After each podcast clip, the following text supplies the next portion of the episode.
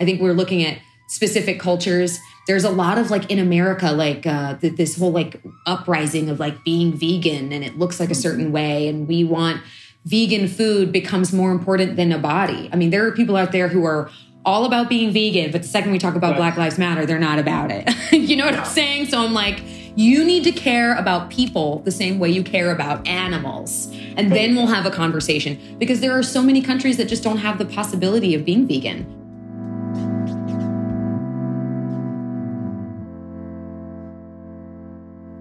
Hello, world. Welcome to This Moment podcast. On this week's episode, you will hear from chef, food activist, wellness advocate, urgent and eloquent voice, Sophia Roe.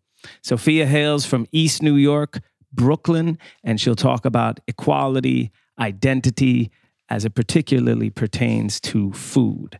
As always, with my dear friend Marcus Samuelsson in Harlem, USA, and myself, Jason Diakite in Stockholm, Sweden. Big things. Hey, how you doing, Marcus? I'm good. You know, family's all right. You know, Zion is good. My wife is good, but baseline is secure. Yeah, baseline is there, but mentally, it it it's rough, and and uh, you know, I would say it's very on and off. You know, I was very excited last week about Kamala Harris. You know, have a strong uh, African American woman with, you know, roots from the Caribbean and India, and you know, makes this really incredible stage. You know, I thought that was that was like positive, and then or incredible actually. You know, but but then you also, you know, the whole Jacob Blake thing that happened, and we, you know, it's frustrating because we just want this to be over with. And I mean, both racism and COVID, you know what I mean? Both of them. And the fact that it just never ends. I mean, COVID has only been around for the past six months, but uh, systemic racism and lethal or near fatal, brutal racism has been around for hundreds and hundreds of years for centuries. I mean, you can even see Jason in, in sports and in culture. Like last night, all the sports leagues stopped. So COVID didn't stop the NBA play playoff. Racism did, right? And in the contrast, you right now you have the Republican convention, and um, you know it, it it's it's more a reminder. It's like turning on Nixon 1968. You know what I mean? The code words, the coded language of law and order and our suburbs going to get brutalized.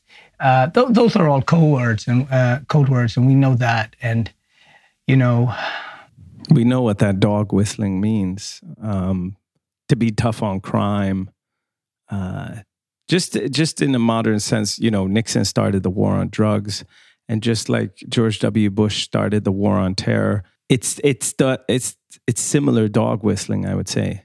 Yeah, it's been um, anyway. Um, tell me about is is is Maxi hitting the water? Like like tell me about some contrast to that. The summer, the summer, the summer has been good. I had my first kind of continuous uh, vacation because I haven't been touring, so I could be in. You know, I, I I come from the south of Sweden, from Skåne. I could spend. I spent about two weeks there with uh, together with Maxime uh, with my parents, my my sister, my uh, my nephew and niece, and my uh, my fam and and my dear friends down there. That's the first time in like twenty years that I spent, you know, like fourteen days in a row in Skåne, and and it. You know, it really awakened my. Ever since I moved from Skåne, I felt like I, I won't be moving back anytime soon. But now, after having spent like two weeks there, it kind of rekindled my love for for that part of the I mean, I always have love for that part of the country, but I could see like how I also could have a life in that part of the country. So that was that was dope just on a personal level. And they must have been like, Jason, what are you doing here in, in, in August? they're, they're not used to see you at this time of the year. They they all know. I think I think it was just kind of uh, uh, you know from my mom and dad. They're you know my dad's turning eighty this year. I'm really, wow. you know, Marcus, I'm really hoping, I'm working on him to get him back on the podcast. Yes. It, it's not as simple as you would think. What do you mean? He, well, he's mainly talking about he should have his own podcast, and you know, so. Um, but I know how uh, I I got such good feedback from people from our listeners after the. Uh, I think it was the first episode that we published uh, that he was a part of. I was like, "Dad, you got to come back." But you can't argue with that, though. He he should have No, his own no, no. podcast. he definitely should have his own podcast. So I I wrote the book A Drop of Midnight that I turned into a stage performance that was supposed to premiere on March 30th at Harlem Stage, and for uh, pandemic reasons got postponed. Now it's going to premiere October 2021, which is a far way off. So I've kind of had to take a deep breath. That that that um, project is still, you know, very much alive. The the relevance of what I the relevance of what I'm talking about in the stage performance is unfortunately uh, more poignant than ever in a sense. But so wondering what I could get busy with other than, you know, recording a new album and doing some of the other side projects that I'm involved in.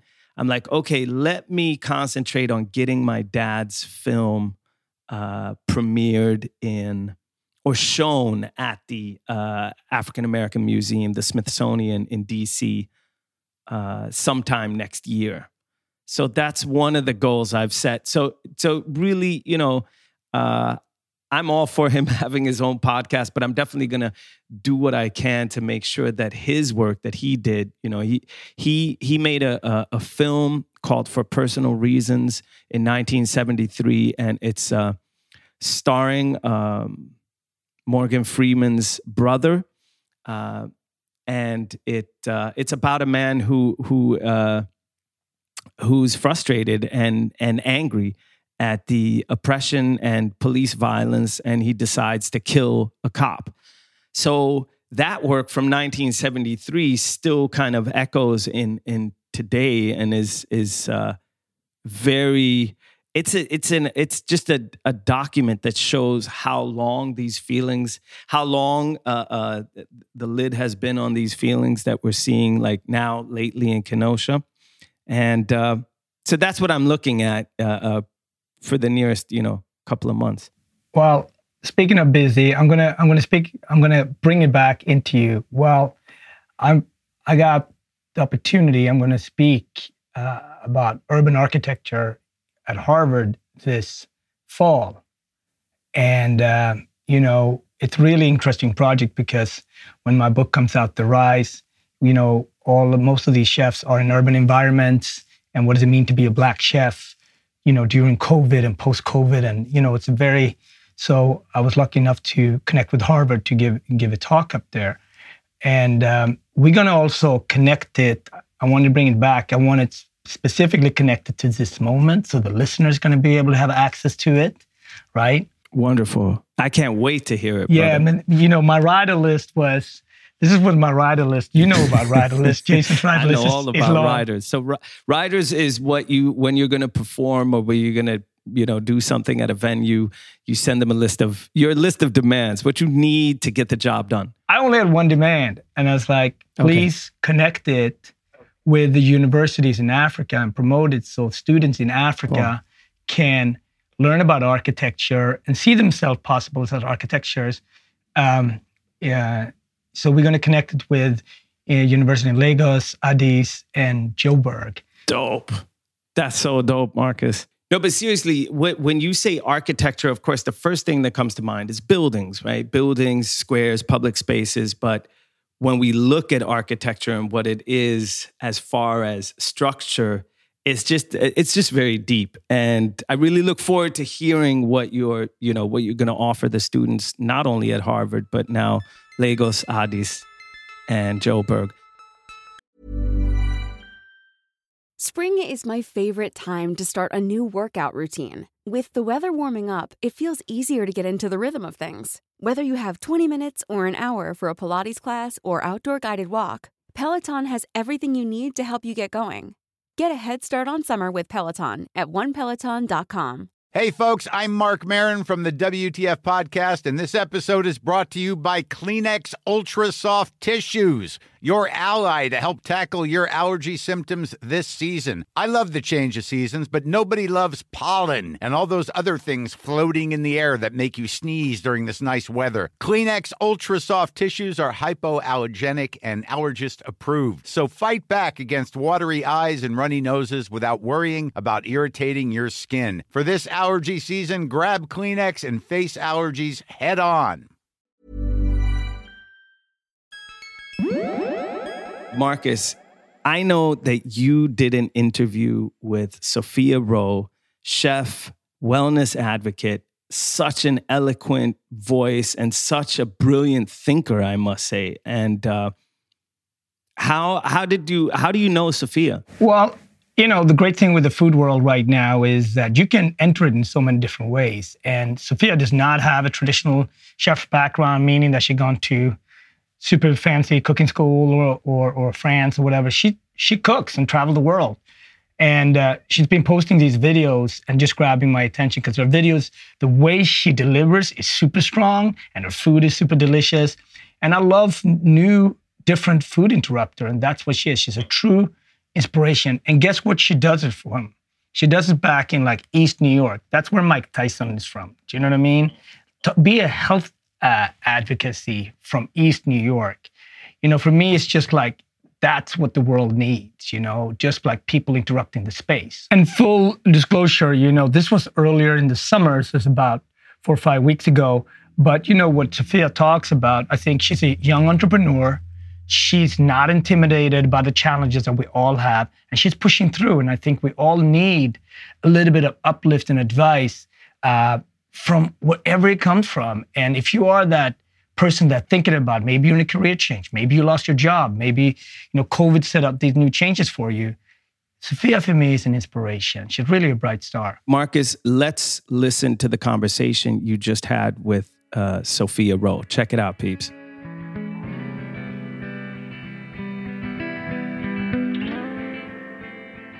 Well, I wanted to ask you because you make, you know, you're a chef just like me, but your food take is so amazing because it's all around health and well-being. How did tell us a little bit about your background and how you got there? So my background's pretty gnarly. I, I don't want to go too far back, but my parents, I you know, I was a foster care kid. My mom was a substance abuser. So was my dad. He died before I could meet him. Um, so like I never, I never was around healthy food. That wasn't really part of my life at all. I didn't even want to be a chef, to be honest. It wasn't even what I wanted to do. I was a college dropout and just needed a job. So I got a job at this Vietnamese restaurant because they hired me. And then I worked all over the place. I went to culinary school in California, dropped out of that, you know, like didn't really reach sort of healthy food until I had my own health scare. I was almost 24 wow. years old and I had a tumor that I had to get removed. And it was fine. I'm healthy. I'm fine. I'm great. Yeah. But it was just sort of the genesis of me like needing to care about my body and just sort of yeah. reframing how I wanted to cook. The only healthy vegan food that I saw out was like weird alfalfa sprouts and like seed crackers. Or yeah. I could eat, or I could just have, or if I wanted to have Ethiopian food, I could have Ethiopian food. But other than that, there really weren't options in 2009. Thanks, thanks for the shout out. You really don't have to do that. Do that. no, but it's true. We take it, take it, take it, take but it. But this is a big part of the work that I talk about. This idea that this sort of like invention of eating healthy belongs to a like white person. Like I mm. just, I don't, I don't think that that's true. There are so many cultures that they don't call it veganism. It's just they call it eating. You know, like it's a normal. Kaital in Jamaica. You know, this is just this isn't a statement as much as it's how they are. This podcast was started with Jason uh, Diakité, a friend of mine. He's a rapper in Sweden, and uh, myself, where we are as two creatives.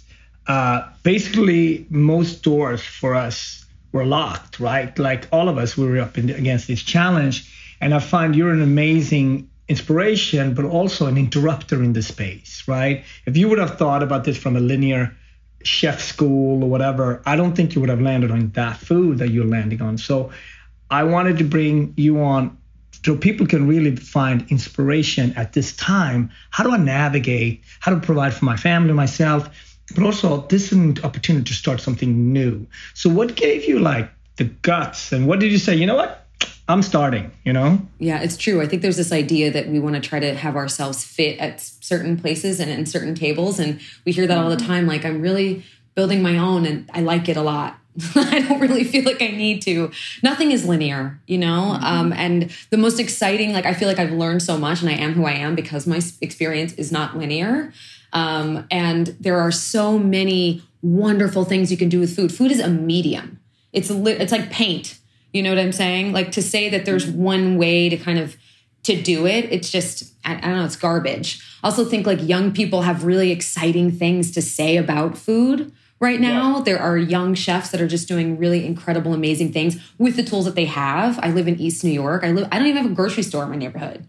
Yeah. You know, like I have a bodega, so I have to get creative.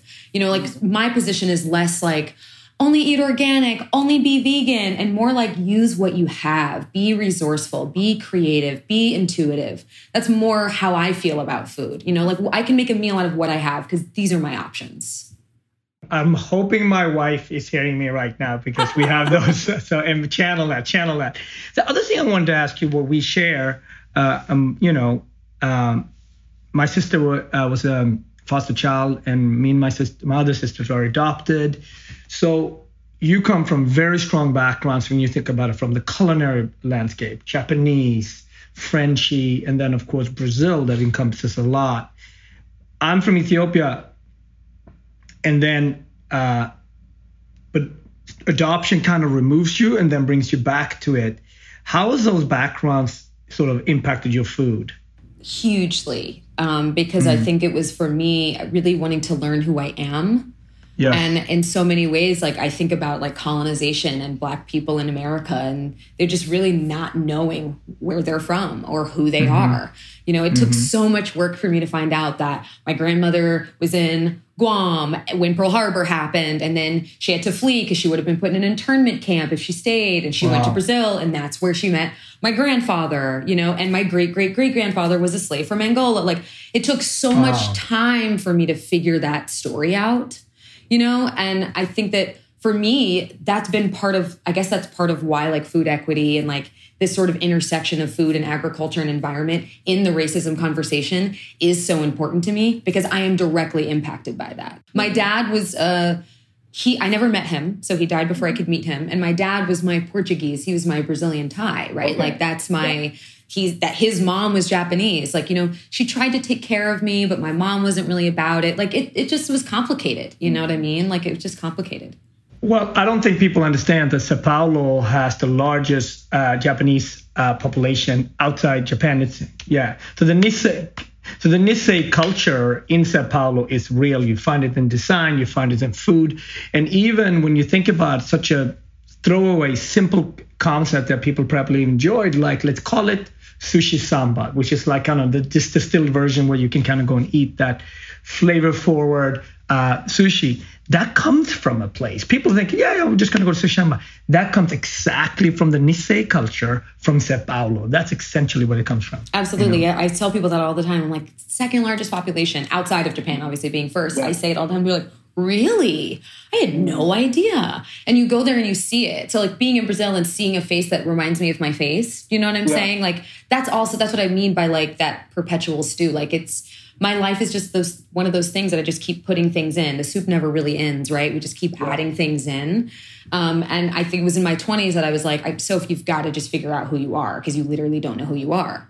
Um, and i don't really have anyone to ask linearly yeah you know? Yeah. um, and so through that food was really just oh man. I mean i just i remember my first time being in japan. I stayed for like a whole month because it was just like what a moment right? And my and knowing that my grandmother's from hokkaido which is super north which like isn't the easiest place in the world to get to. But you know yeah. it's, so, so it's just like you know kind of discovering who i am has just been this really great sort of impetus for food in general and also how like a lot of these places um, whether you're talking about Brazil or whether you're talking about Japan, there is so much sort of intersection in foods, in sort of bone broths and the way that people eat and rices and stews. And it's as much as the cultures are separate, they're also like not in a lot of the ways. Like a lot of yep. the similar very, very similar, similar sort of stuff. So no, it's it's layered like really and it's complex, just like really, really good food, right? It is. You know, think about the slave trade. Brazil is the country that had the most um, slaves, and and it's very, very complicated. You go you go to a place like let's say outside uh, Boston, where you have Brazilian, Capo Verde, and Portuguese culture all in one, and obviously they share the Portuguese language, but it's it's a very distinct different communities.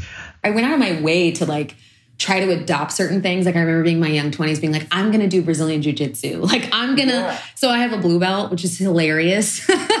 Cause like well, I don't know why I have that, but I do. Like I just got in this phase where I just wanted to like figure out who I was, you know? And yeah. Japanese food for me was all about the art of subtlety. Like I was mm-hmm. really trying really hard to create tenderness and subtlety in yeah. food. And I think that um, the work that I've done in sort of Japanese food and in sort of culti- cultivating that experience within myself has done a really great job in incorporating subtle flavor into things. Yeah. Big America is a lot of big stuff, big, bold, big in your face flavor. And I think it's sometimes really nice to create nuance.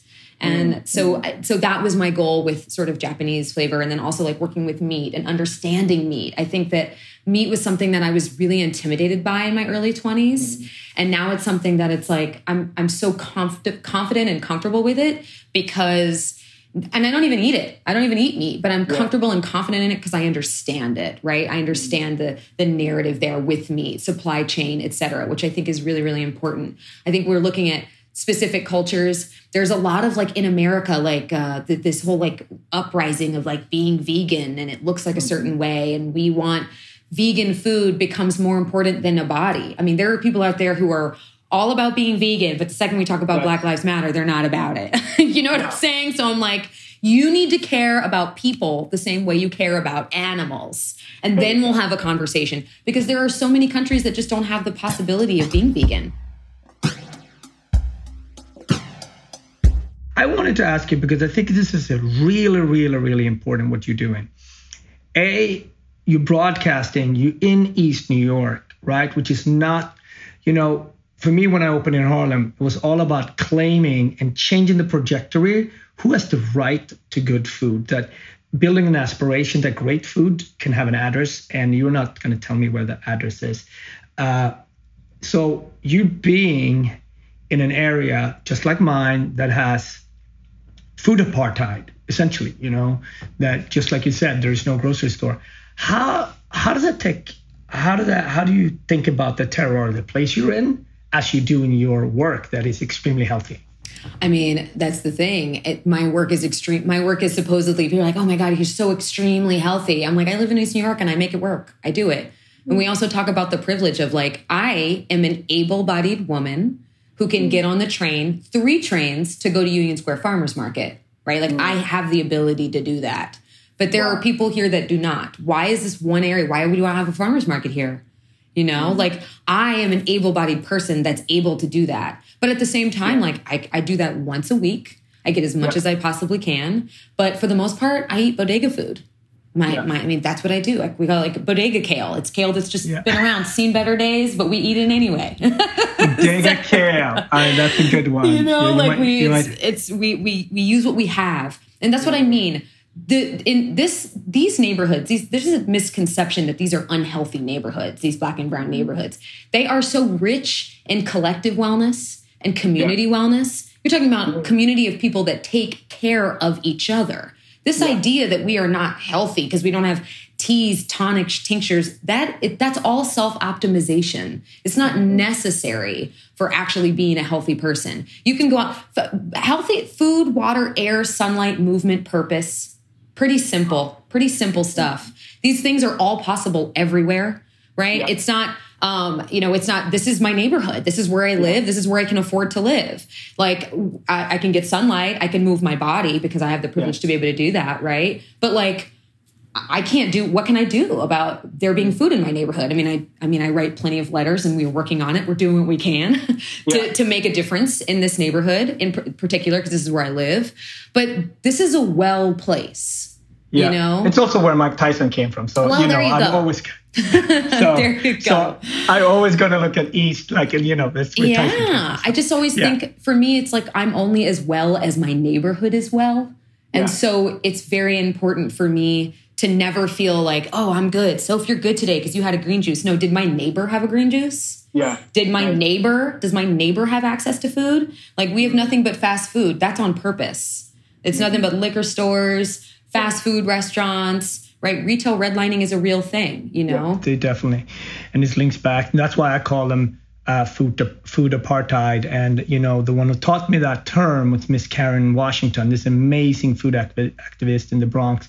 It's like the queen, and she's like, you know, and it's just like sometimes you got to be around other people and be inspired. And she's like, no, Marcus. These are not food desert, and you should know better. You come from the desert, and you know she just went in on me, and I said, "Queen, you're right." You know what I mean? Food Desert proposes that there isn't food, and there mm-hmm. is.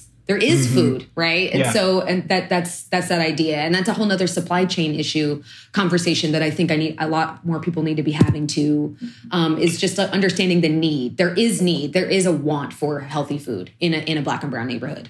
So, so um, you came back to to New York. You started it because I do think we're at a pivotal moment right now where, uh, you know, unemployment is going to go sk- skyrocket through the roof. But I think one thing as an immigrant, and maybe also being as adopted, is that you you you never you, there's not a blanket for you. You have to whatever is in front of you, you got to start it. You got to create it, and there's basically no safety net, right? So in many ways, I feel like black people, if you're healthy, and and and, and immigrants, in many ways, can have an advantage in this moment because we never really relied on safety. So I also want to push out a positive message out there. So you know, tell us, speak us a little bit about dare and guts and. I'm starting, you know what I mean? Because that's people need positive messaging right now because people are scared, you know. Yeah. Oh man, I, this is my wheelhouse. Because I mean, you're you, you know the thing is, is you're exactly where you're supposed to be. You're right on time. Every opportunity, like every moment, is an opportunity. Is how I see it. You know, I think there needs to be this really good conversation with fear. You really need to have a good sit down conversation with your fear because sometimes you're going to have fear and you're going to have to just do it anyway. You're going to mm. have anxiety and you still got to do it. I think that every single moment that I used to like, oh my gosh, I'm public speaking about this. Like, are people gonna, ugh? like, of course I'm scared. Of course I'm afraid that it's not gonna work out. But like that, you got, you just have to show up for yourself and do it anyway. If I were to just sit around and think about, maybe doing this or maybe talking about this or maybe trying these recipes or maybe doing something online or worried about what another person thinks then then what so i do think it's just like pulling the lever on like you haven't first off no one's going to be able to say anything the way that you can. You are an individual. There is never going to be another you. That you are the most special thing that there is because you're you. Uh, so your perspective is valuable and it matters. And i also like i want to hear it. I there's nothing that inspires me more than stories. Stories are, are sort of the why we want food in general like you, you have one life and you have to make this we're only here one time. You got to really make it matter you know? Like jump out live the best life you possibly can. And i think in so many ways like again black and brown people oppressed but you got to go for it. You got to mm. try you know? And I, I think the living in fear thing is something i hear about all the time. So if i've been thinking about getting into food. I've been thinking about doing this. Your thoughts your thoughts don't always translate into actions so you have to make sure that you are actually going for it and you're doing something and make your life very verb heavy you know? Mm-hmm. Like go for it. Because i i know what failure feels like and also like be prepared for no. Like i'm always prepared for someone to say no because it's in my mind it's not a i guess this is not the way that it's going to work. We'll have to try something else. We'll have to go another way. The same in the kitchen. Like who says risottos with arborio rice? Bye like whatever you have can work. You can make something delicious with you can, five ingredients give me what they are i promise you i can make you something delicious with them. Nice, you know? Nice. and that's the, that's what people. That's what people you don't have to be where you came from. In fact many people are born with broken compasses. My compass was fully broken and i threw mine away many years ago and now i have a new one and it works. So So um, I want I just want to ask, as chefs or as people who work with food, we always look for food that we love and the combinations, and we we can be scrappy with it. You know, I have a lot of different backgrounds in my culture. You have a lot of different backgrounds in your culture. Why do you think we still struggling? We can send people to the moon, but why do you think? What is the fear, the the ultimate fear of marginalized people? What do you think the other side is fearful of? Do you think black people, they, they think black people is going to take over, do what's done to them? Like as if you just want best practice, where does this inner fear come from? How do you see that as someone that sees the world and are from any culture? Oh, what a question. Wow. You know, it's what I don't, I mean, I do know. I guess I do know. I mean, there's so much to be, it's, it's things that you don't understand can seem scary you know mm-hmm. and i think that there is this sort of like when we're looking at the system itself and who benefits from it and who's yeah. oppressed by it um, yeah. and and when we stay in this form You see the thing about white supremacy and that that idea that white people are more important or elevated it's dangerous for everybody it's not good mm-hmm. for anybody this idea yeah. that anyone is better right? This idea that I'm mm-hmm. better um, is also not healthy because you're not. So it, it creates mm-hmm. ideation of delusion. And then the yes. idea of oppressed people, we see oppressed, we see issues about worth.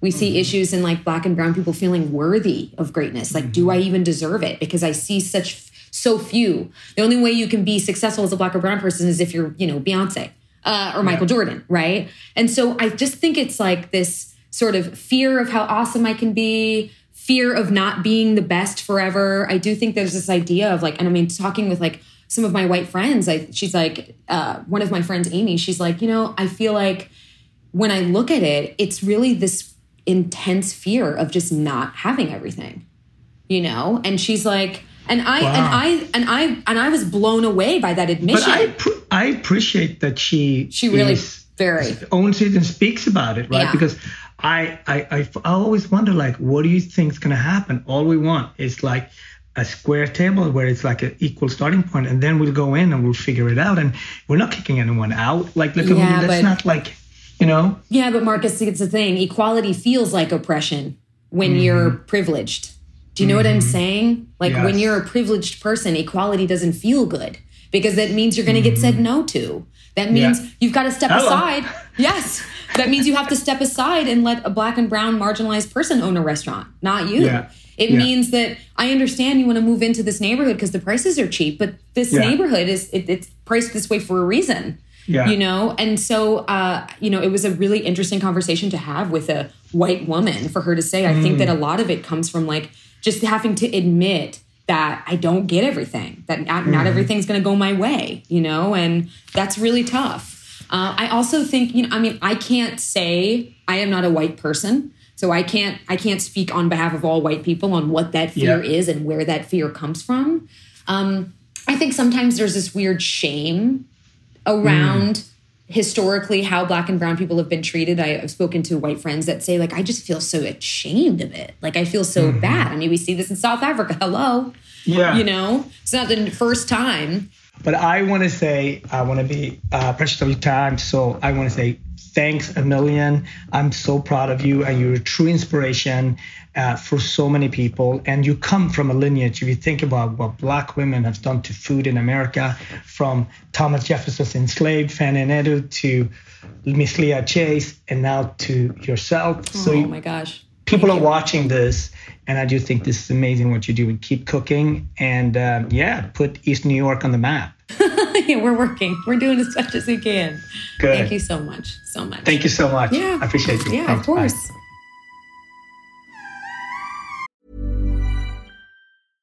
Spring is my favorite time to start a new workout routine. With the weather warming up, it feels easier to get into the rhythm of things. Whether you have 20 minutes or an hour for a Pilates class or outdoor guided walk, Peloton has everything you need to help you get going.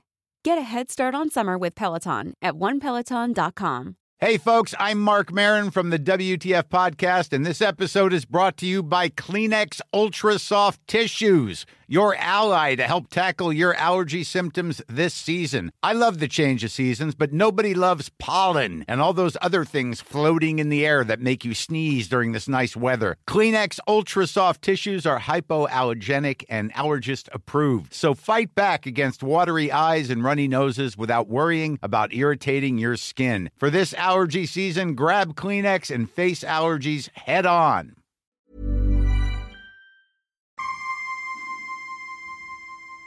Sophia Roe, such an eloquent voice uh, and thinker. I love how the she connects the dots between, you know, food and equality, for example.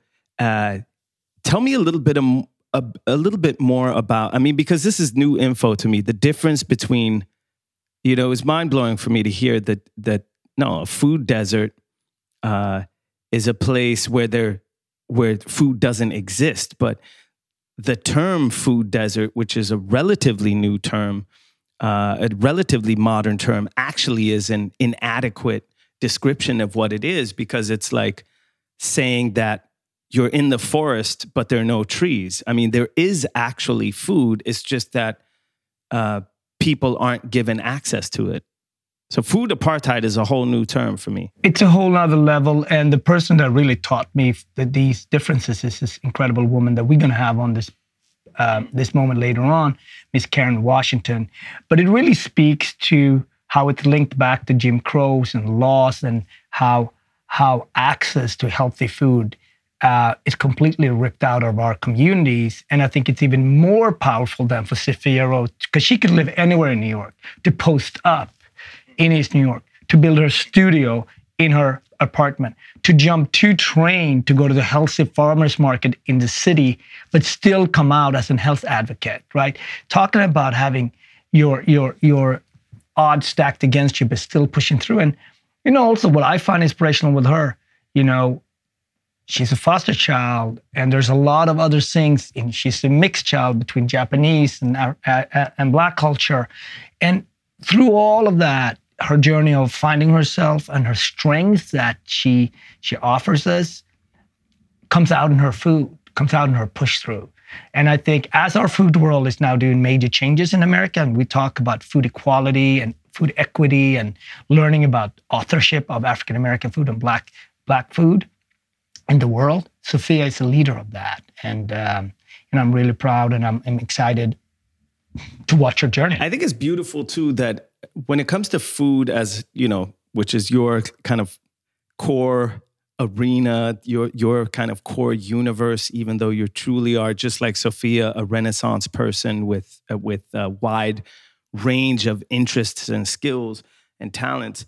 But comparing food the international the internationalness the global uh, the globalness of food it's really way it's so many steps ahead of of music in a sense because people will be open to try these new uh, fusion combinations and these new and exciting foods, be it Afghan or be it Japanese Brazilian or Japanese Peruvian, way earlier than they're ready for the same kind of uh, uh, uh, uh intrepidness when it comes to music, right? And it's it's almost like there's a I mean, like for example, I know that when Drake uh, started doing a few dancehall tracks, and and it kind of you know was sounding like he was he was spitting in patois. People were checking him on it, like you're not, you know, you're not from the Caribbean. Why are you spitting in patois?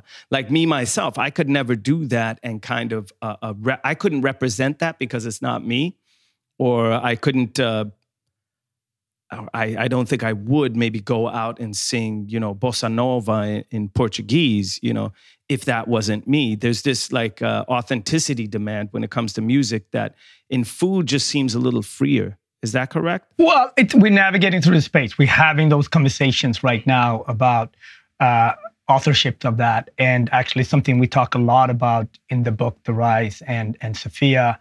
Uh, some people breakstone breaks down those barrier uh, better than uh, others. And I just think she's such an in- incredible example. But she also represents to me uh, blackness is not linear and blackness is not monolithic. Listen, on the world stage, Obama taught us that that you can be African American mm-hmm. and a, lin- a, linkage to Kenya in a way, right? Mm. With mm-hmm. Kamala, to the world, you were going to learn about being how can you be an Indian American, Indian uh, connectivity and Caribbean and being American. So we we need we know as Black people that we all come from the diaspora is very very mixed, But it's also great when people get out in the world and start to see that nonlinear journey.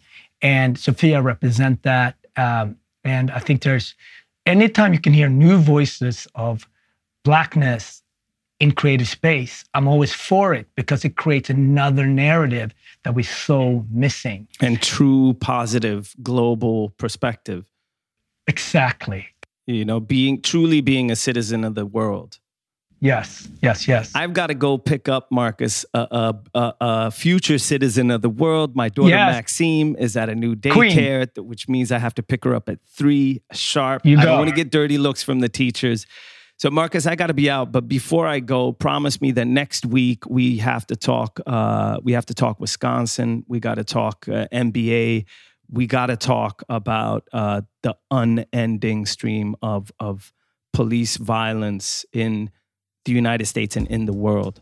I agree. Absolutely. Marcus, until next week, brother. All right, go, go, go, go. Peace. Peace.